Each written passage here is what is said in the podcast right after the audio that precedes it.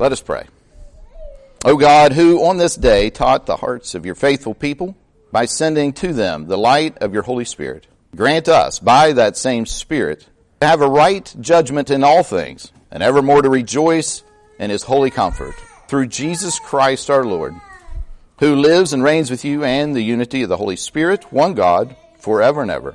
Amen.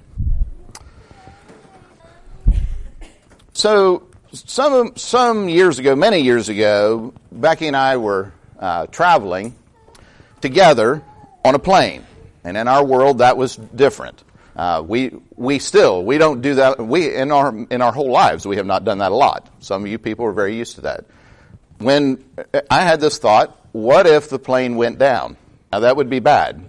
So I wrote on a piece of paper some things. And we had our business at the time. I remember I'm going to, I'm going to orchestrate my leaving of things, including my business and my tools. I, I don't know what, probably didn't have anything else on the list to, uh, to, to direct anywhere. But I had, and I don't even know what I did about the business, um, but I wrote something on a piece of paper and uh, left my, we were in Virginia, and I left my tools to uh, my friend Mike Hill in that piece of paper. He doesn't get them now. if you know him, don't tell him that. Uh, he, he didn't get it. He, he's not in there. But uh, that, that day I wrote these things down, put them in a drawer where it could be found, and, and then we left. Well, you know, since then I get on planes, I don't even think about it. Also, since then, we have become a little more formalized. We actually have last wills and testaments and all that stuff. So we're, we're prepared. That's, you know, and, and Lord knows the way I'm, the way I uh, drive and what have you, I may not make it home from here. So that, I am prepared in case. But this, this, uh, this thinking of leaving have you ever experienced leaving like loved ones? And, and, and, and not just good, sound financial advice. Do you have your wills and testaments, uh, your last will and testaments ready? Um, but have you left, in a more personal way, have you left loved ones knowing or thinking perhaps you might not see them again? And so you had to, or you were very conscientious of what you said as you left. I was at a Promise Keepers conference one time and they said this, this is why we kiss our wives goodbye because we might not see them again. I was like, oh, I did. I thought it was because we like to kiss. and, and, and we and we have family that when when they leave, and I'm a big hugger. I hug everybody all the time. But when that family leaves, they kiss on the lips. Hey, one of their little guys that uh, I was introduced to him as his cousin. With that, he was going to give me a kiss on the lips. I was like, no, that's a that's a different part of the family. But but um, but there's that, that kiss so that, so that if, if we never see each other again, we know we had that. Perhaps you haven't been on the side where you're leaving loved ones thinking that could be the last time. I recall I was living in Virginia, going to school in Charlotte, and I needed to get back to class, and Dad was in the hospital here, and he was in his last days. And I was leaving, and he, he said he said something to me, and I said, "You'll be here when I get back." He said, How do you know that? I, I, said, I said, If you weren't going to be here, I wouldn't be leaving. So I, I, I left and I made it back, and it was sometime well after that that he passed. But, uh, but perhaps you've been in that situation where you've received words from a loved one as they thought they wouldn't be seeing you again. Perhaps it was, perhaps it was walking through somebody in their death. And what kind of words of comfort did they give you to console you as they, as they knew you would be here without them. That's what we're doing today. This is what Jesus did for his disciples. So they hung out together. For, I, I often uh, refer to them as friends because they were. They, yes, they were his disciples. Yes, he was the teacher, and they were his pupils. But they were his friends. They'd hung out together, lived life together in a real and intimate way for three years and he's leaving, going back to the Father. And so on this day, he's going to, he's, he's, what we're covering in John is, he's, this is before the ascension, so he's still here talking to them and he's promising the Spirit. So when he leaves them, this thing that he's leaving them, uh, and it, this is the setting, if you will, if that, if you've experienced that, that I described of last words, this is the kind of scene we're entering into. And so, um, we, we recognize that this is prior to the ascension. We know that Christ, who, uh, who died. He was crucified. He was buried. He rose again. We celebrated that at Easter. And it's 50 days, as Greg was talking about, there's, there's 40 days to the ascension. There's a total of 50 days to the giving of the Spirit. And that's where we are in the calendar now. Uh, so last year at uh, Pentecost, I, Becky and I were in Rwanda, and I preached at the cathedral. And this is also known as the birthday of the church, because this is the, this is the day the church becomes the church because of the giving of the Holy Spirit. So I entered in and I talked about birthdays. And is anybody celebrating a birthday today? Nobody. This fell flat. And, and, and, you know, sometimes I have some, some things that fall flat. This was, this was the flattest I've ever had anything. And, and I understand, you know, you're in different culture, so there should be some things, if you have any sense about you, you're going to ask some questions. Would this fly here? Why? often wrong, never in doubt. I knew, I didn't ask anybody this. I knew, I knew that they, they would do this. Well, no, most of those people don't celebrate birthdays. They don't track them. They don't know if it was their birthday or not. They don't care like we do. The younger people, it's coming along over there, but you know, if I go back another 20 years, I might do that again. But, uh, but it's the birth of the church. So in these last words of Jesus, to give them comfort, he gives them promises. He gives them promises to cling to, and then he promises the Holy Spirit to comfort them. So that's what we're looking at. So in verse 8, he, there's a promise of revelation. So look with me at verse 8. It says, Philip said to him, Lord, show us the Father, and it is enough for us. So Philip quickly gets to the heart of the question for all humanity really. And he says, Show us the Father. This being image bearers of God, this is what we desire. It's what and we in the church, we've got some idea about this. Sure, we would like to see God and know Him more. But the reality is the way image bearers are made, that means all humans, there's this longing to know the Father. You know, Romans 1 talks about how everybody knows that He exists. That's because that's the way He's wired them. He's wired them for worship, and He's wired them to know Him. When your world was turned upside down, what would it be like to gaze upon the beauty and glory of our Heavenly Father? What is it, you know, what does He look like? What kind of love must there be in His presence? Moses in Exodus 33 18 said, Please show me your glory. You know, the story, I'm, i would imagine that the Lord allowed him to like get in the crevice of a rock, and then the, the Lord would pass and his backside passed by where uh, Moses was, and so the glory of the Lord passed by him, but he wasn't allowed to see his face, for the Lord says that no one can see my face and live. But here, in look in verse nine, Jesus said to Philip, have I been with you so long, and you still do not know me, Philip? Whoever has seen me has seen the Father. How can you say, Show us the Father? Do you not believe that I am in the Father and the Father is in me? The words that I say to you, I do not speak on my own authority, but the Father who dwells in me does his works. Believe me that I am in the Father, and the Father is in me, or else believe on the account of the works themselves. How slow are you to believe Jesus? Jesus gently rebukes Philip here. Now, we are sometimes dismissive of the ignorance of the disciples, and, and rightfully so, but they certainly knew more than the Pharisees or the Sadducees, the scribes, the lawyers because they had this intimate connection with Jesus. They had been with him. They had seen him do miracles. They have already, this is chapters ago, they recognized him as the promised Messiah. They confessed him as the promised Messiah. So they're not thoroughly ignorant. So Jesus is justified, as if I need to explain that. Jesus is justified in his aggravation or frustration like, don't you get it yet? I'm at the end. And you, you, you should get this by now. And of course, what he's proclaiming is the fact that he is God. And of course, as we've gone through in Luke, There have been many instances where he has actually proclaimed to be God. This thing when you, you are talking with people, or you, if you're seeing social media, um, and hopefully you don't see as many of those as I do, and I shouldn't say as many as I do. You see social media arguments, theological arguments, and people putting this out there and that out there.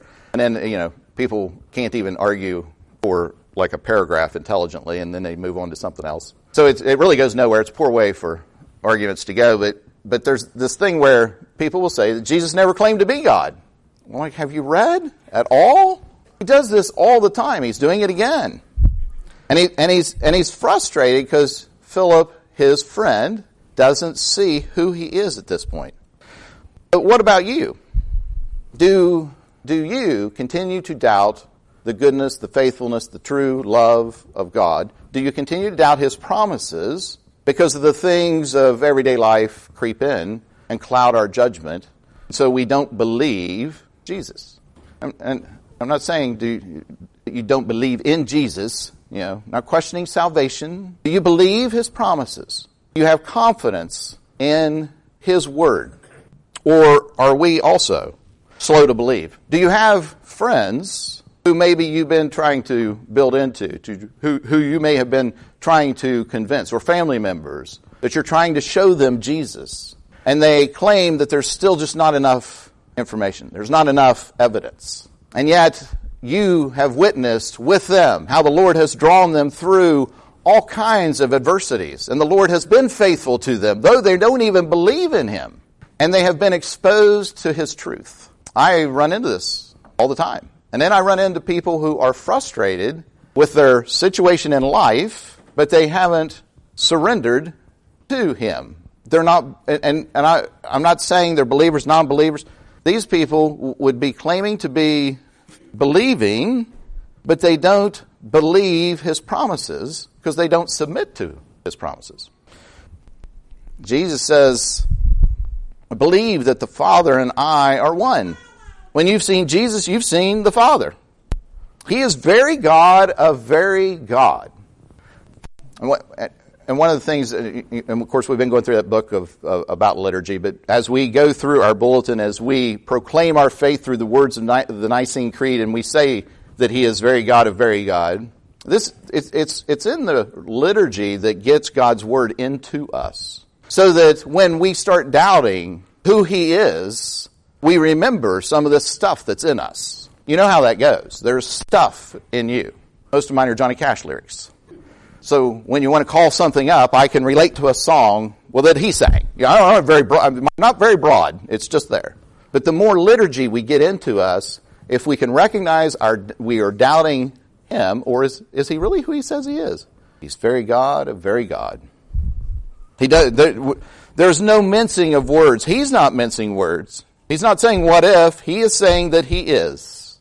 He's saying if you don't see, if you don't recognize me as very God, then at least recognize the works because the works that I've done point to my divinity. Men can't do these things. So in the end, he gives a promise for further revelation. He's saying, You've seen me, you've seen the Father. He's giving comfort by saying and, and building our confidence in who he is in this further revelation. And then the next thing we see is that he gives a promise of fruit. Verse 12 says, Truly, truly, I say to you, whoever believes in me will also do the works that I do, and the greater works than these will he do, because I am going to the Father. Now, this is a, a verse that's been abused and tortured to mean things that it has never intended to mean. If Jesus healed, we should then therefore be able to heal and be able to heal in greater ways. If Jesus would raise people from the dead, we should be able to raise people from the dead. If Jesus did miracles, we should do greater miracles. But no, that's not what it's saying. It's not what he's saying. The other problem we have, and there, so there would be a, a, side that would say all who believe are going to do greater things or have the ability to do greater things. And the other side would, would def, to narrow it down to just that generation who he's speaking to. So must this be fulfilled in the very first generation, in that generation who he, whom he is leaving? Well, what do we do with this? Well, the Bible still tells us in the, in the Acts of the Apostles that there are healings, that there are things that Jesus did that these disciples, apostles, are doing, and, and it's similar. But it appears to me that what he's talking about when he's talking about greater is really it's greater in scope. It's not greater like in degree. So, for instance, the disciples never raised somebody from the dead who had been dead for four days, like Lazarus. So they didn't get, we're going to do greater things. We're going to raise this person who died and they've been dead for six days. That's, that's not in there. But more in, more in scope. For instance, in this uh, passage out of Acts, in uh, Peter's sermon at Pentecost, it says that like 3,000 people were saved. The scriptures never record a passage where Jesus preached a, a, a message, 3,000 souls were saved. Now, I find that interesting. So it seems to me we can take him at his word that we will do greater things than he, meaning the collective comes together and he then is enabling us to do these works. And they have a greater reach. And we could easily say over the last 2,000 years that work has continued. But this happens precisely because, the, because Jesus left here and went to the Father's side. With all that he accomplished, he gives the weary disciples a word of encouragement. He says, You can do it. I've set some things in motion, and you will continue the work, and it will grow. This is what he's saying. So he says, Do not grow faint. You can do it. And the Lord Jesus says the same thing to you and to me. He says, Take heart. Collectively, you'll accomplish greater things than I. You can do it. I think for weary disciples in Parkersburg, this becomes a very encouraging word. You can do it because I am there with you also. So, after a promise of fruit, he has a promise to answer. Verse 13 Whatever you ask in my name, this I will do that the Father may be glorified in the Son. If you ask me anything in my name, I will do it. Well, finally, we find the magical verse. Here's the magical formula we've been looking for to accomplish all this that we want in our hearts. Do you need a new truck? Here's the, here's the magic formula to invoke. Do you need a well-disciplined children, uh, child immediately? Right, right here's your verse. Do you need a raise? Here's your verse. Do you need a better boss? Here's your verse. Do you need to win a baseball game? Here's your verse. Do you need to pass a test or get an A on a test? Of course, without studying. Here's your verse. Because all you have to do is ask in his name, he's going to grant it. Now, you know that's not what that says. Oh, I, I missed one. Do you need to take authority over your sickness and cast it out? Now, this becomes serious business when we abuse God's word and try to make it say things that it doesn't say. I have a friend who, and does anybody know that there was chapter three in Genesis, and there was this thing called a fall, and there's a curse put on all human, all, all of everything. It's all humanity, but it's the whole world. In chapter eight, which we read a piece of, the whole world is groaning for the day of redemption. We are groaning for a day of redemption. Do you recognize that ever since you've been born, you've been headed straight for death? Do any of you have great great great grandfathers still alive? No. Why? Well, because they died. None of us are getting out of here alive. Most of us are taken by some sort of sickness. It could be a car wreck. Is that better? That's not claiming your authority over. We abuse this verse a lot. I have a friend who has ailments of various natures. There are several and plentiful. And in that world where he lived, this, is, this would be called a word of faith movement or a prosperity gospel movement or a name it, claim it kind of thing. He lived in that world, and when he goes back, he's ridiculed of his lack of faith because he's still sick and he gets sicker. That's an abuse of the scriptures, and now it's an abuse of my friend.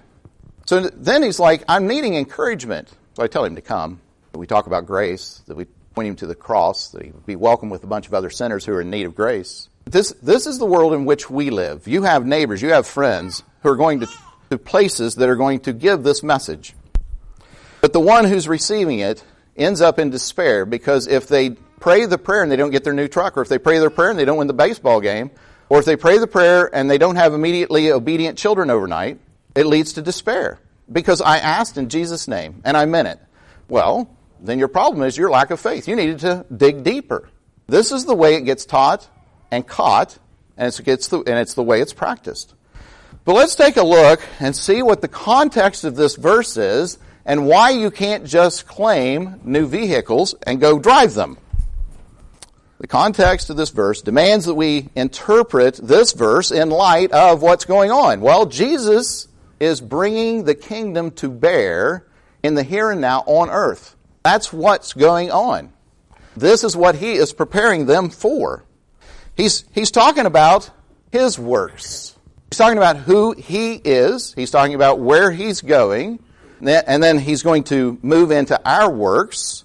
And then he's telling you to ask and then he's going to tell you about the Holy Spirit. This is sandwiched between these things. So, this he's talking about in that context of the fruit of the kingdom. So he says, ask. But ask to what end? It's so that the Father will be glorified in the Son. How's the Father glorified in the Son when I pray my prayer and close it in Jesus' name and expect to drive away my new truck? I'm pretty sure that glorified Jim. And if you, if you got a new vehicle this week, I'm sorry. I'm not picking on you. You did fine. But that's not what we use this verse for. This is not how we abuse it. It's about, it's about fruit for the kingdom. And he's saying if we would pray, he'll answer. So you know what I think we should do? I think we should pray. I think we should pray today that God himself would work miracles in the number of children, kids, they could be called children, they're teens, who Kirk left with in the middle of the night. It wasn't even the middle of the night. The beginning of the night, like at 1, 1 a.m., wasn't it? So they're still on their way, 12 ish hours. They're not there yet. They're going to Lake Saranac in New York for Young Life Camp. We, so we want to enter in and we want to pray for those kids. We want to pray that the Lord would work in those kids, that He would reveal Himself to them in the beauty and glory of that camp, of the nature that they're going to be around in the way that they will be served and loved on by the Young Life staff, through the word being preached to them, through the relationships that they're going to have. I want us to pray for those very things. And then I want us to pray for us, that the kingdom would come to bear here in Parkersburg, here at Redeemer, as it is in heaven. He says if you would ask, he will answer these things. Now, those, I think, if we're understanding that prayer in that way, in that context, I think we have confidence. I think we can have confidence that he's going to do what he said he would do. And then I want to say, at a boy, to you girls and boys who've been praying and praying and praying in that, in that way. We look around today and we see how the Lord has blessed us and the Lord has been answering our prayers. That those things are happening. And so we want to continue to pray and ask in His name, directly to Him, that He would be glorified, that the Father would be glorified in Him because what He's doing in and through you here in this body. Okay, I get behind that. That, I think, is very exciting. And that is actually interpreting the scripture in the context it was given. So let's ask, bring your prayers, bring your requests, and he will answer. How's he going to do this? Why is he going to do this? How does he do this? Well, he gives us this promise of the Spirit. So in verse 15, he says, If you love me, you will keep my commandments. And I will ask the Father, and he will give you another helper to be with you forever, even the Spirit of truth, whom the world cannot receive because it neither sees him nor knows him. I'm leaving. Don't worry. Don't fret. Don't, don't get all anxious. Just obey my commandments. In my mom's last days, my sister and I were, I, w- I was harassing my sister because that's what I do. And mom's, we're old. We're old people. Um, but mom, and we have kids of our own. Everybody's there. And mom says, y'all be nice to each other you two are you, you, the only people you were going to really have are each other. And I thought that was hilarious. And and then we of course then made fun of her for yelling at us as old people to tell us that like we were six. But we were acting like we were six, so I guess we deserved it. But I thought it was interesting in the just now of the par- parallel between she's really saying keep my commands, do what do what I told you to do. You all be nice to each other. Jesus says if you love me, keep my commands. You don't need to worry, you don't need to fret. You just keep my commands. Now in this saying that, get, that he gave the commandments. He, again, is claiming to be God. But what's interesting here is this triune Godhead that works for your redemption. He says, I will ask the Father, I will ask the Father, and he will give. Then the Spirit will be with you forever. He doesn't say he's going to give you the Spirit, and then when you fail to obey a commandment properly, he's going to take that Spirit away. He says, I'll give you the Spirit, and the Spirit will be with you forever. And to that I say, Praise Jesus. The Spirit's going to guide and comfort you and enable you to keep these commandments. God the Son is going to intercede for us. God the Father is going to give the Spirit. Then God the Spirit works in us to equip us, to comfort us, to guide us, to encourage us, so that we can keep His commandments, so that we can love one another, so that we can be agents of His in this world as we want to bear fruit for Him, the Spirit is going to make that possible. This ultimately is uh, 1 Corinthians 3.16. It's God the Son comes to live inside of every believer. Paul in 1 Corinthians 3.16 says, do you, do you not know that you are God's temple and that God's Spirit dwells in you? This is the culminating verse of the church age of the covenant promise of God, which runs from all throughout Scripture, from beginning to end, which says, I shall be your God, and you shall be my people. God the Spirit dwells among his people in the here and now. This is comfort in the absence of Jesus, in the absence of our friend. God of all creation calls you into relationship with him while you were happy in your sin. Do you, do, do you remember ever turning from your sin and to Him? And perhaps you were raised in a, a, a, a in the faith, you were raised in a family, you really don't even recall such a turn. And let's pray that yours wasn't as dramatic as mine. Mine was a pretty significant turn. Well, in that, the Lord, I would still be running headlong for my sin because that's what I wanted, except the Lord, in His mercy, reaches down and turns me. And then when I come to faith, He indwells me. This verse says that the world does not know the Spirit, nor can the world even recognize Him. He's not an it, it's a Him. Why is that? Because we are either in the first Adam or the last Adam. Paul talks about that in Corinthians, he talks about it in Romans. We are either in Adam, who fell in chapter 3 of Genesis, or we have been born again and believe and we are in the second Adam who is Jesus Christ.